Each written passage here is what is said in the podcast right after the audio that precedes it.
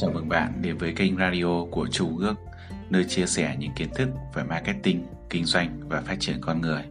Bạn có thể kết nối trực tiếp với Chu Công Ước thông qua số máy 0973 815 458, email công ước việt nam gmail.com. Cảm ơn bạn.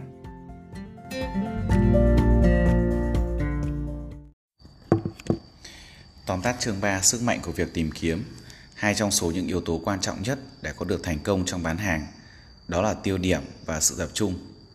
Tiêu điểm tức là biết rõ mình đang cố gắng để đạt được điều gì và chính xác những bước bạn cần làm để đạt được mục đích tiêu đó. Tập trung là khả năng chuyên tâm vào những việc quan trọng nhất để đạt được mục tiêu, tức là tiêu điểm. Phần quan trọng nhất trong quy trình bán hàng đó là tìm kiếm. Hãy luôn giữ cho chiếc phễu của bạn luôn đầy. Nguyên tắc cơ bản để thành công trong việc bán hàng là không bao giờ để cho cái phễu của bạn bị rỗng. Câu ngạn ngữ mới trong bán hàng hiện đại đó là luôn luôn tìm kiếm buổi sáng là tốt nhất. Mỗi buổi sáng hãy tự hỏi, giao dịch thành công tiếp theo của tôi đến từ đâu? Hãy đảm bảo rằng việc bạn làm ngay lúc này đây là để trả lời cho câu hỏi đó. Có hai kiểu người bán hàng chính. Thứ nhất đó là thợ săn và thứ hai đó là nông dân. Càng nhiều kinh nghiệm thì khách hàng sẽ càng lớn hơn.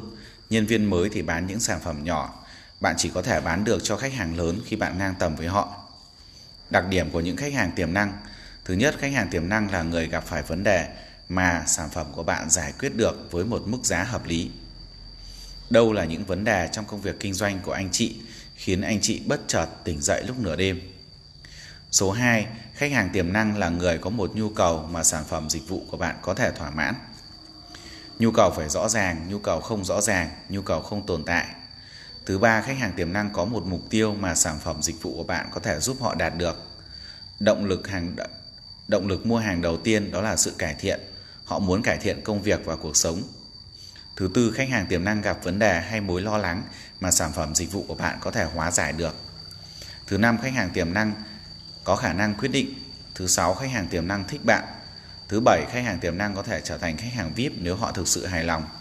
Thứ tám, khách hàng tiềm năng có thể là trung tâm gây ảnh hưởng mở cánh cửa của bạn đến những khách hàng tiềm năng khác rất dễ bán hàng phục vụ cho khách hàng nhiều tiềm năng nhận dạng những khách hàng ít tiềm năng. Suy nghĩ chiến lược. Thứ nhất, chuyên môn hóa. Thứ hai, phân biệt. Thứ ba, phân khúc. Thứ tư, tập trung.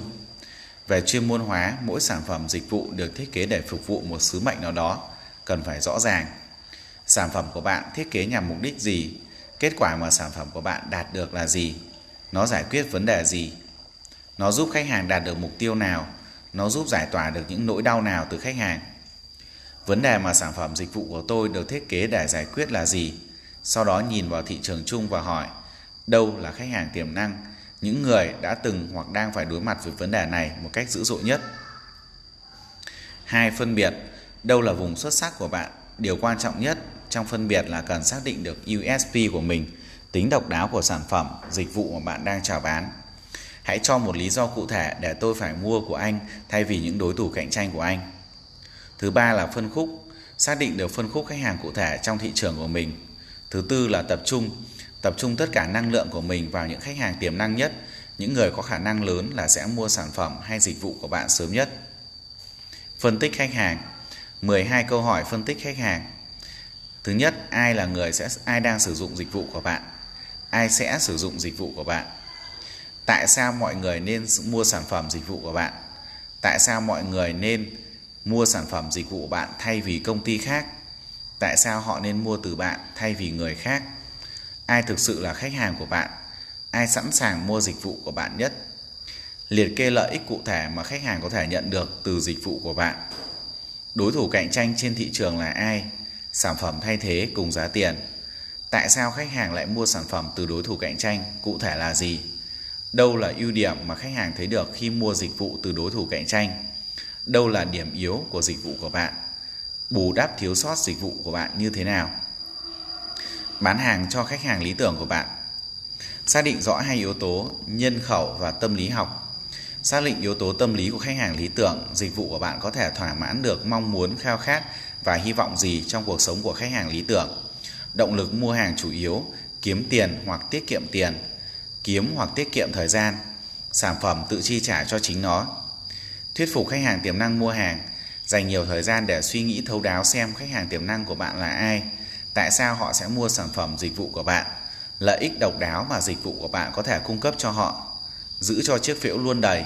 Hãy suy xét cẩn thận xem họ là ai, họ ở đâu và tại sao họ có thể mua sản phẩm dịch vụ của bạn. Như vậy đã tóm tắt xong chương số 3. Đó chính là sức mạnh của việc tìm kiếm.